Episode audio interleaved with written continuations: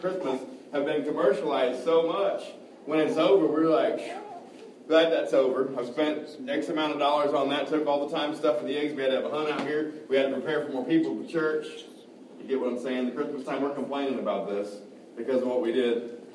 It's about what he did, not what we did. Right. Actually. So it got me wondering, what happened? What, what, what happened to Mary, his mom? Think about his mom, what happened to her and his disciples on Monday. You know, Sunday he was resurrected. What happened to them on Monday and Tuesday and Wednesday? What were they thinking about? Were they glad it was over with? You know, I believe on Friday, Jesus died on Good Friday, it says. They were devastated.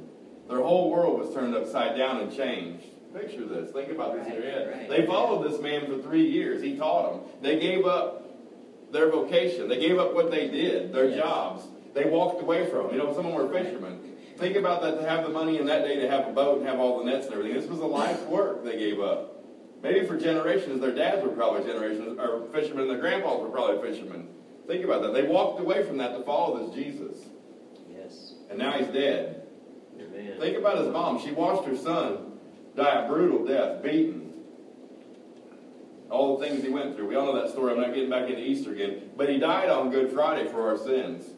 You know, they had been taught all their lives that when the Savior came, when Jesus came, that he was going to be more of a man of war, or something of that nature. He was going to come in and rise up an army and save them from the Egyptians.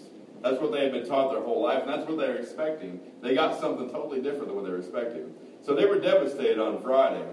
How do you think Saturday was for them? Think about when you lose a loved one. And I'm sure none of us have ever gave up our jobs and our whole livelihoods for a, for a loved one before, but, but I'm sure they were scared. You know, what happens to me if I keep preaching this word? If I keep doing what he told me to do, where am I going to wind up at? Am I going to wind up on the cross?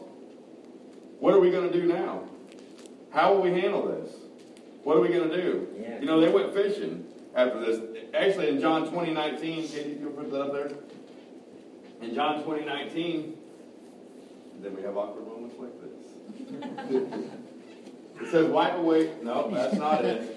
Sing, baby. Sing. I'm not going to sing for you, I'm sorry. 2019, I didn't mark in my Bible because, here we go. Then the same day at evening, being the first day of the week, when the doors were shut, this is when this is when Jesus appeared to them. They're there, but when the doors were shut, and, and some translations say locked, where the disciples were assembled for fear of the Jews, came Jesus and stood in the midst and, and said unto them, Peace unto you. So they were afraid. They were afraid during this, uh, this time for their safety. They feared for their safety. How are they going to handle this thing? What are they going to do from here out? Are they going to do what he told them to do? Or are they going to go back and handle it themselves? See, we look a lot like the disciples sometimes. Are we going to do what God called us out to do? Or are we going to handle it in our own way? However, we can see we can see in the natural realm that we can fix it. On, on Sunday was Easter. We, re, we, we see it as Easter. Jesus was resurrected. He came back. He Amen. talked to them. They're talking about here. Jesus was resurrected. Even Jesus said, a seed has to die to multiply. Right? Jesus said that. Some of the disciples on this day rejoiced. Their faith was boosted up. Okay? He was dead. Now he's back. We've seen him. He's here. But what now? He's still not this man of war. He's still not coming back to save Israel in this way. Some of his faith were boosted. Some of them, they were confused, I'm sure, uncertain of their future. In, in John 21 3. She'll get it here in just a second. This is a new program for us, by the way. We've only had this thing for less than two weeks now, so it's working. It's going to be a great thing when we get used to it. We're going to have some movie nights and stuff coming up too. And, and uh, John 21 3, Simon Peter saith unto them, I go a fishing.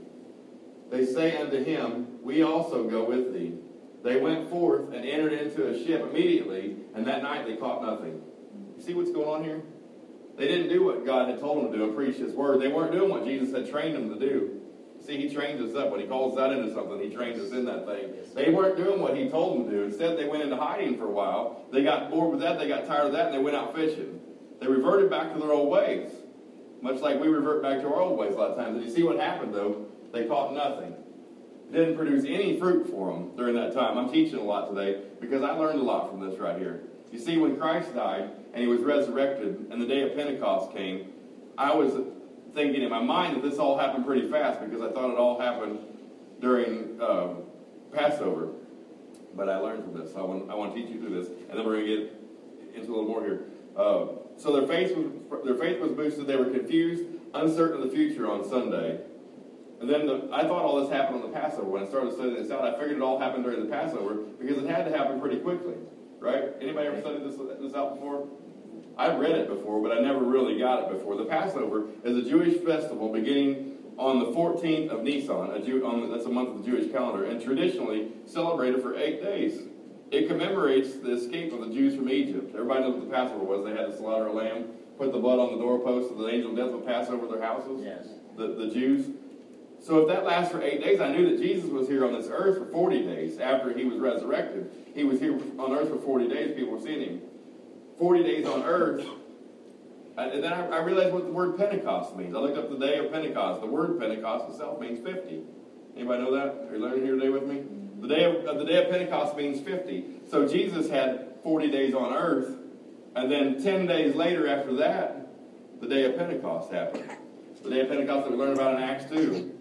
Leviticus 23, 16 tells them to count 50 days from Passover. Jesus died on the Passover festival. 50 days from Passover to the next holiday. Festival, it's called the Festival of Weeks, or 50 days, or seven Sabbaths, which is 49 days. Seven Sundays or 49 days from Easter, the Passover, is May the 24th. May the 24th. It winds up on May the 24th. One day before Memorial Day. A day of remembrance for those who died for their country. That's pretty ironic, huh? People who died for their country. You think our you think our nation believes in this stuff? Think they do? They have all these holidays for things. They must believe something, or they did at one time anyway, right? So we're talking about the Festival of Weeks here. They call it the Festival of Weeks. The second great, great feast of Israel's yearly cycle of holy days. So this is the second holiday of the month if you look at the Jewish calendar. Originally a harvest feast turned into a day to celebrate the giving of, of the law. So originally it was a harvest feast, and they came and they paid tithes on this day of the things that they had gained. In Leviticus, that's what it started out to be. Then God gave them the tablet, you know, the stone tablets with the Ten Commandments on it. Gave them the law, gave them to Moses on Mount Sinai. It changed to a celebration of this. This day is especially special for Christians, though. Seven weeks after Jesus' resurrection, anybody know what happened? The Holy Ghost and fire was poured out upon his followers. It changed their world forever. Oh, forever changing the world, empowering them for their mission gathering them together as a church. You see, before they were scattered out, they were scared, they were distraught. They didn't know where they were going in this thing, right? Right. And the Holy Ghost and fire came on them and changed all that up. They were shored up in that time.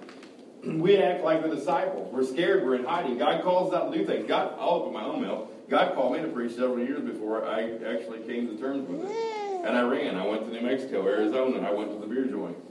I went everywhere that I wasn't supposed to be. I stayed away from church. But you know, the Bible says that calls without repentance.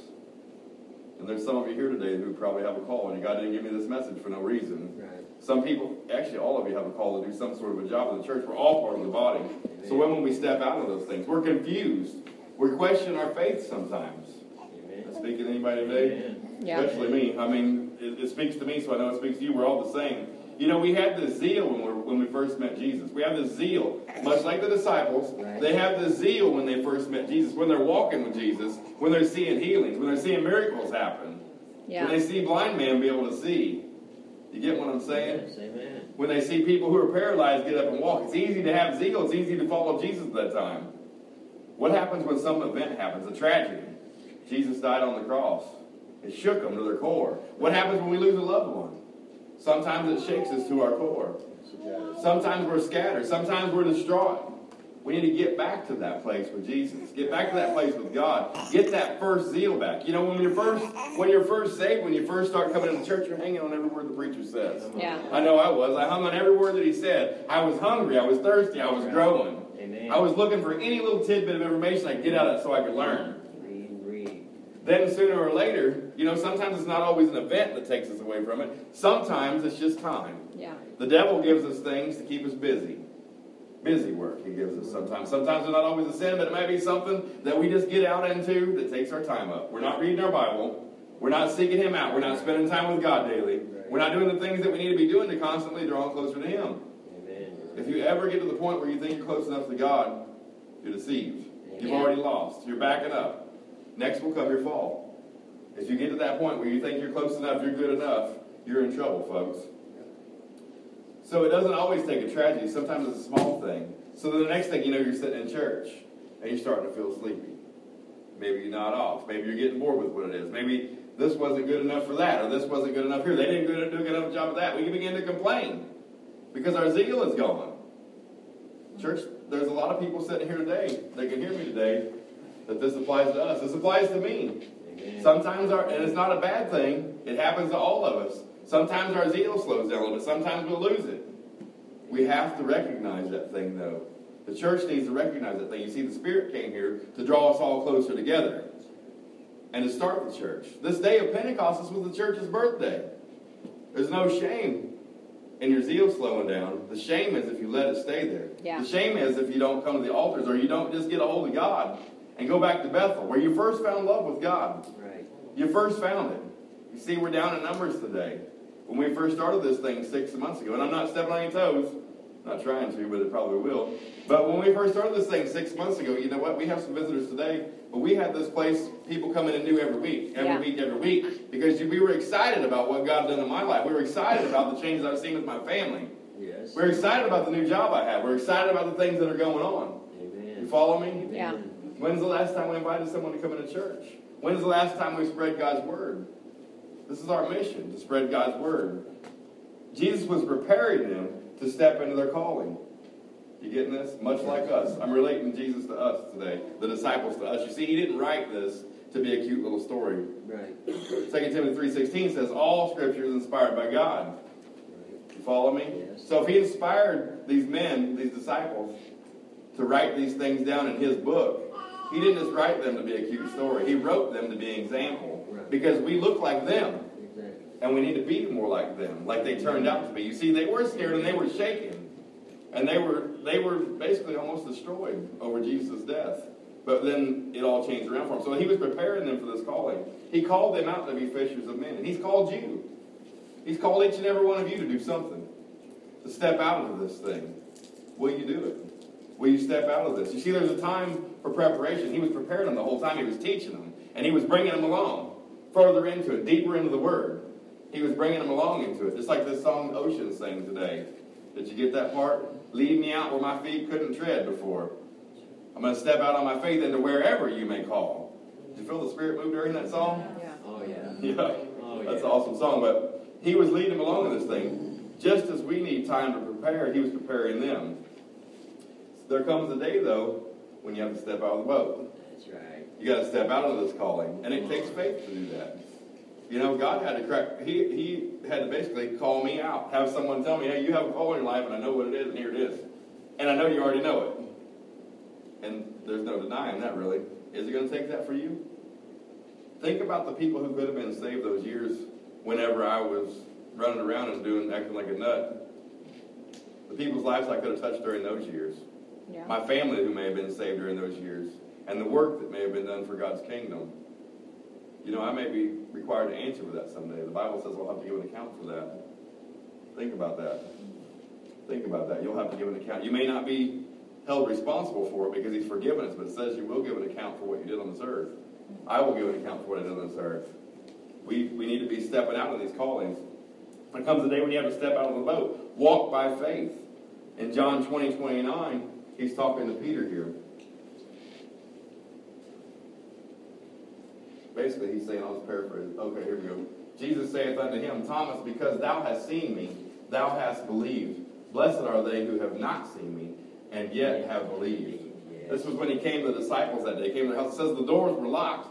But guess what? Jesus just appeared in there. He appeared among them. He said, Peace be with you. But Thomas still doubted. A little later he came to Thomas. Thomas still doubted him. Even though he saw him alive, upright, walking around, Thomas still doubted him.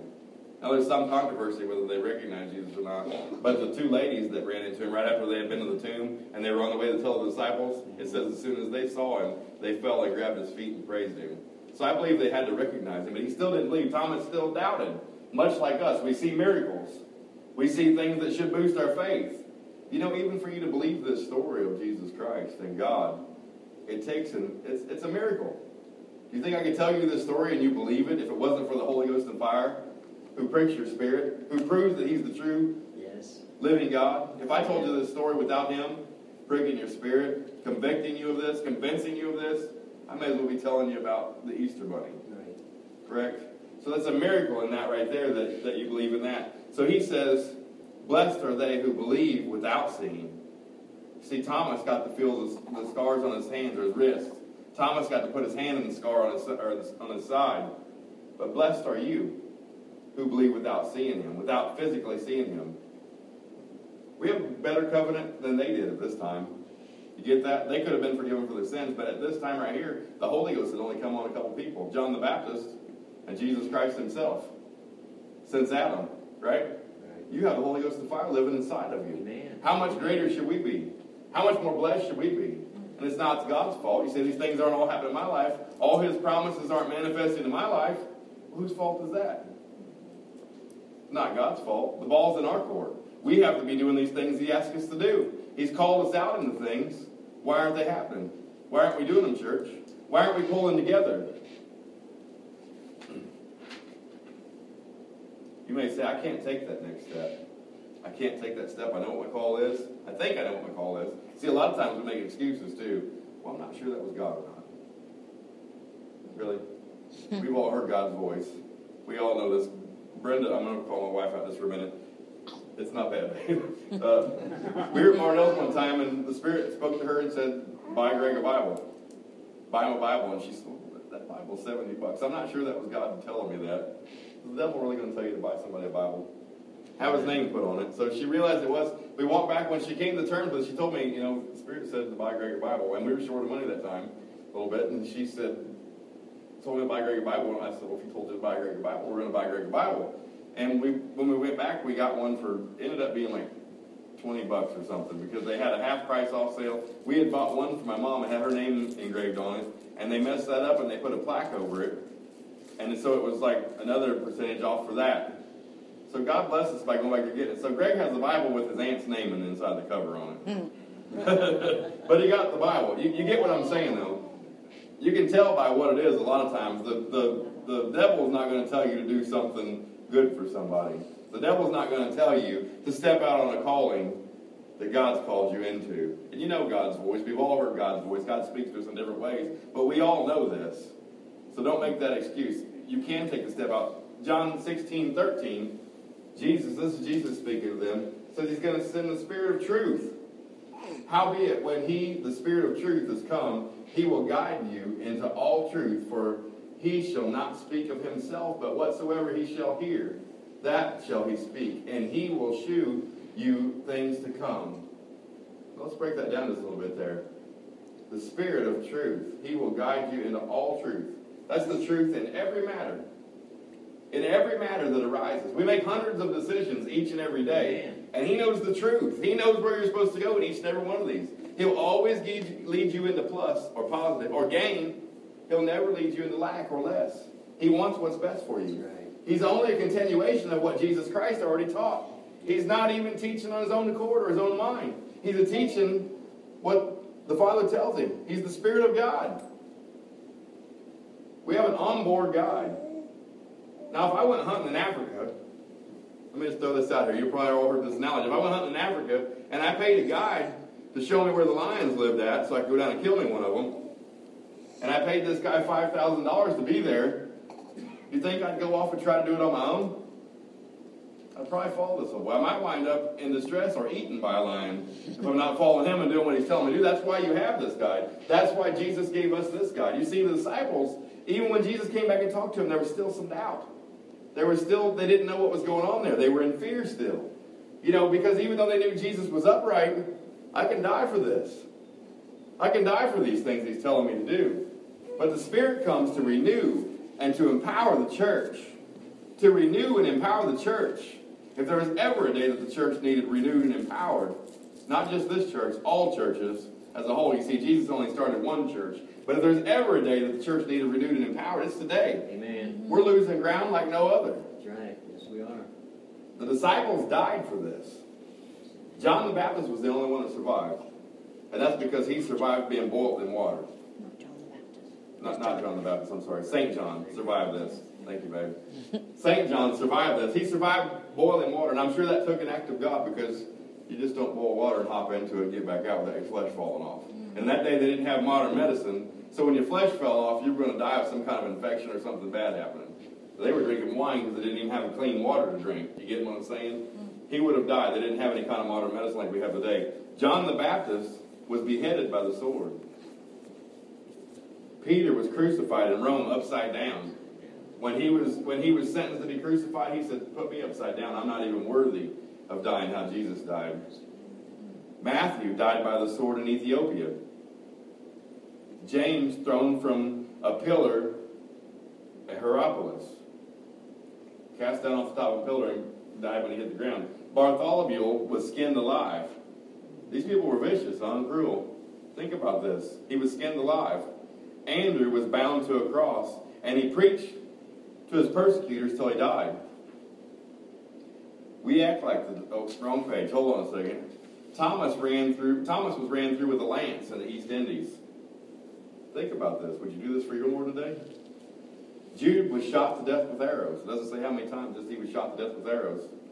Matthias was first stoned and then beheaded. Mark died in Egypt after being dragged through the city of Alexandria. You think these disciples would endure such a persecution for a dead man? No. I hear people doubting this all the time, but do you think they would have done that for a dead man? Jesus went down and died. They would have went to that room. They'd locked themselves in. They'd have figured out how they were going to do it.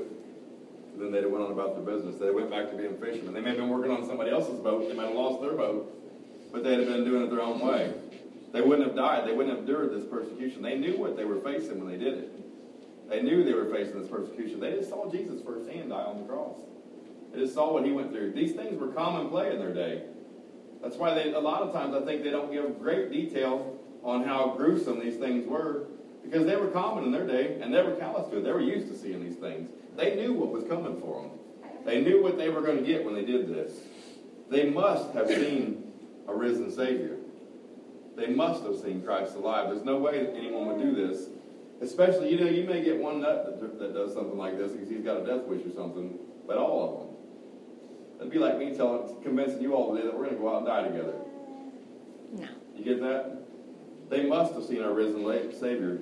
You know, Brother David, before church, what you were saying is these disciples felt like their companions are few, but their God is reliable, and their mission is clear. Their mission was clear. Katie, can you pull up Acts 1 8? Jesus gave them the mission right here. Right when his feet were coming off the ground, he basically told, well, but ye shall receive power after that the Holy Ghost has come upon you, and ye shall be my witnesses. That's a mission right there, right? Be my witnesses. You don't have to go to Mexico to be his witnesses. You don't have to go overseas. You don't have to go to Ethiopia. You can go right here outside the church. Yes. You can even be a missionary inside the church. Yeah. Sometimes you can be a missionary on your job. You can be a missionary at the family reunion. Amen. You can be a missionary everywhere you go. And it's not only your words. It's not only your words. That's a great method to, to relay the, the gospel, to tell everyone what God's done for you. It's not only your words, though, it's your actions. Right. Yeah. What do you do after you tell them about Jesus? And what good would my testimony be if I told you how good God was to me and I cracked the beer open? How good would that be? Would you take me seriously? No.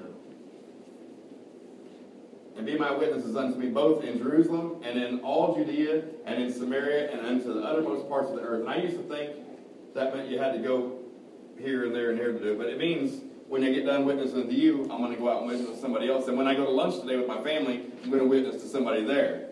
And then when I'm on my way to church tonight, I'm going to invite somebody to the other church. You get what I'm saying? It means everywhere you go. Everywhere I go. So when I go back to work in the morning, I'm going to be a witness on the assembly line. Everywhere I go, I need to be telling people what God's done for me. This is our assignment. This is our mission. This is what God has called us to do. You may say, I can't preach. I can't do this. I can't do that. I don't know the scriptures. If you read your word, the Holy Ghost says He'll quicken them to you with the time you need them. In the very same hour when you need a word to say, He'll give it to you. And you don't have to be a preacher. We all are preachers. You're called. But all you have to do is tell people what God's done for you, how God's changed your life. You know, God called, or He, he sent the Holy Ghost to, to bring the church back together. And I, I want to draw attention. Steve Sr. said a, a prayer request last week. He had a prayer request last week that has stuck with me all week. He said, Pray that everyone that we all get closer to God. You know, sometimes that's what we need to be doing, getting closer to God, getting back to our conviction, convictions. You see, He sent the Holy Ghost to fire. I'm still talking about the time from Easter to Pentecost. That's the time we're in right now. We're between Easter and Pentecost, between the Passover and the Day of, of Weeks. So get closer to God. Think that's what God originally gave them these holidays for? It wasn't to throw a party. It wasn't to get drunk. No. It was to get them to get closer to Him, to remember what He had given them, to pay tithe on the things that He had given them. Amen. And you see, we are in the New Testament. We have a better deal than that. We have Jesus Christ. Amen. He's our Passover. That's right. Jesus Yes. Christ is my Passover. Yes. He's also my festival of weeks. They were filled with the Holy Ghost and fire. You get that? Yes. Any of you ever been filled with the Holy Ghost? Yes. It's an awesome experience. Yes. Amen. Some, some of you have here have. We need to get back to our convictions. You see, sometimes God convicts us and says, read your word a little more. And then we fall away. We get cold a little bit in our spirit. We get busy.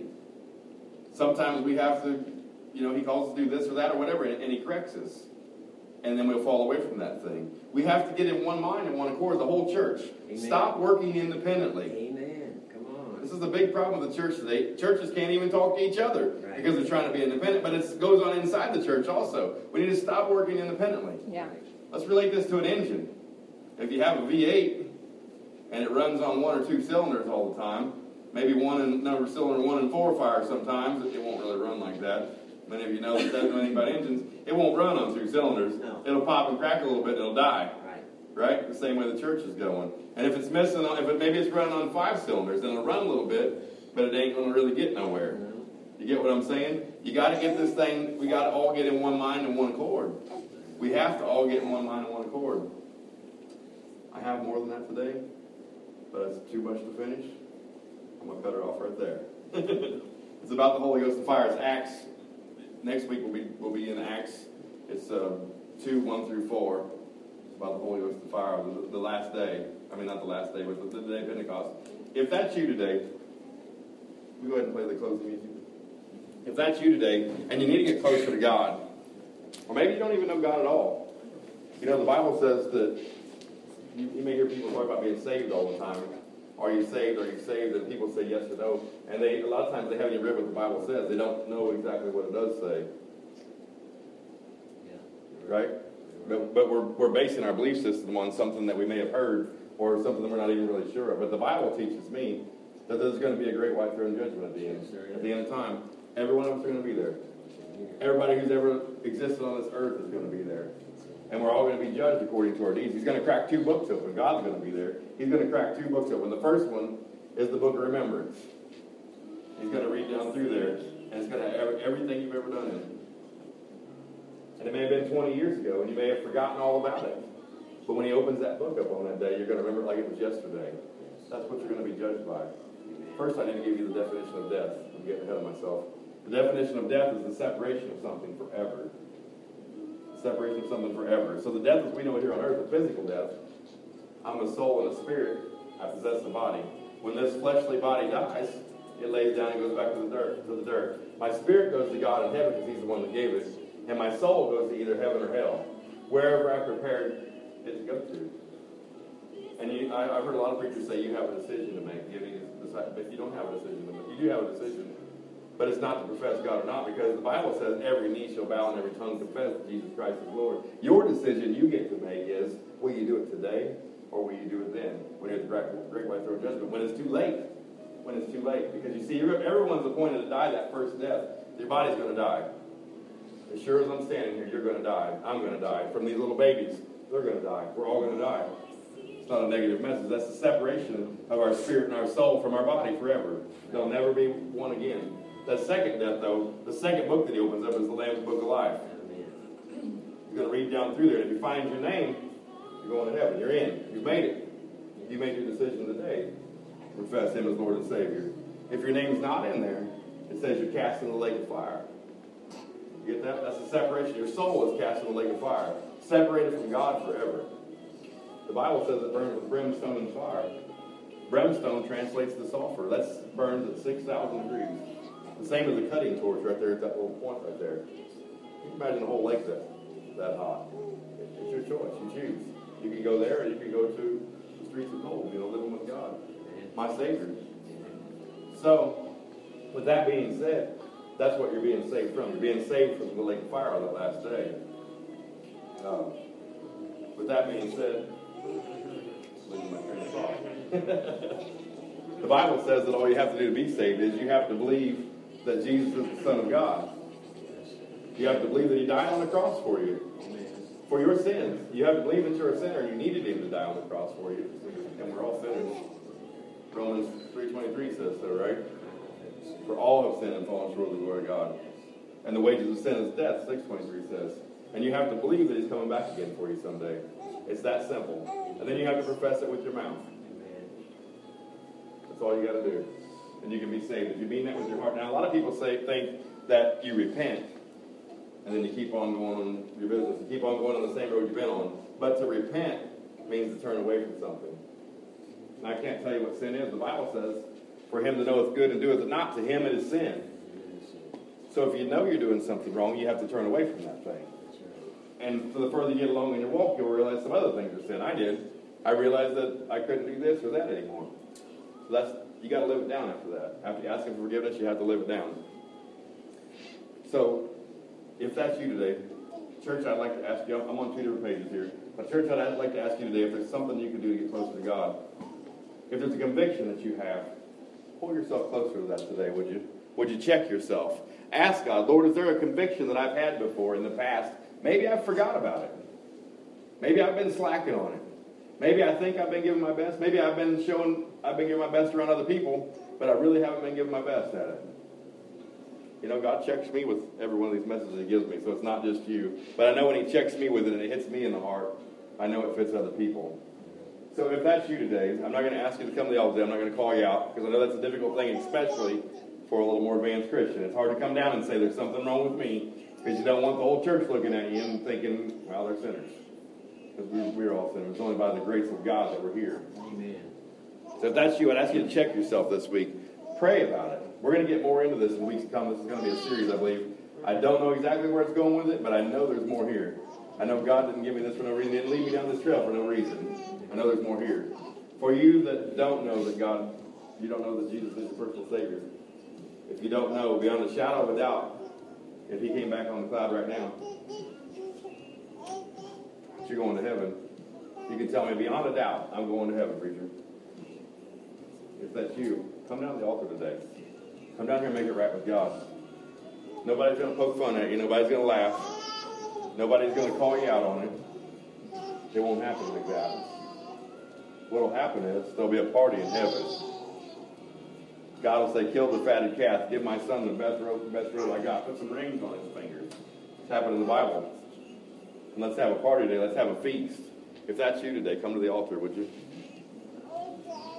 Father, thank you. Saints, pray with me. Can I get every head bowed at this time? I'm going to go one more step with you. If that's you today, and you know there's something between you and God, could you slip your hand up and right back down? Thank you for the hands. Hands all over. Thank you for the hands. Thank you. Just a little bit more time. Thank you. Thank you for the hands. I'll keep you in my prayers this week. There's so many hands I can't remember all the names though. Thank you for the hands. They're still coming up. I'll keep you in my prayers this week, but I want to do the sinner's prayer. Can we all do that together? If you weren't bold enough to come to the altar today, maybe you just say this prayer. Maybe you can just hear this prayer. You know, a lot of people think that you have to come to God with a big, elaborate, fancy prayer. It's not like that at all. God made each and every one of us different because He wants to have a relationship with you. He wants to have a relationship with me. So all you got to do is come to God and talk to Him, just like you're talking to your best friend, and tell Him what's on your heart. And be sincere be genuine about it, and He'll save you. If you would just repeat after me this time. Father, I thank you for your Son who died on the cross for me. Please forgive me. I'm a sinner. Lord, please live inside me. Lead me and guide me the rest of my days. In Jesus' name I pray this. Amen. Go ahead and close with prayer this time. If you said that little prayer right there, I believe you're saved today. If you meant it in your heart, if you meant it in your heart, maybe you've been saved before and you just need to come back to God. That's awesome. We could have close the prayer today. Father, I thank you for this day, Lord. I thank you for the people that you sent out here, Lord. I thank you for their willingness to come out and learn about your word today, Father. I pray that your words would lodge in our heart today, Father God. Don't let them just go away on Monday like Easter does, Father, but let them lodge in our hearts, Father God. Let us remember you each and every day this week. Remind us of who you are, Father, and how we need to be getting back to our convictions, Lord. We call drawing closer to you, Father. Be seeking out your Holy Ghost. In Jesus' name, I pray these things, Father. Please keep us safe on our travels home this week, Father God, and back to church. Lord, keep us safe when we're at work, Father God. I pray for the ones who aren't here today, Lord, that you would draw them in near to you, Lord, that you would make them long to be in here, Lord, in their house, Lord, in your house, Father. In Jesus' name I pray these things. Amen. Thank you all for coming out. Shake hands and come out smiling.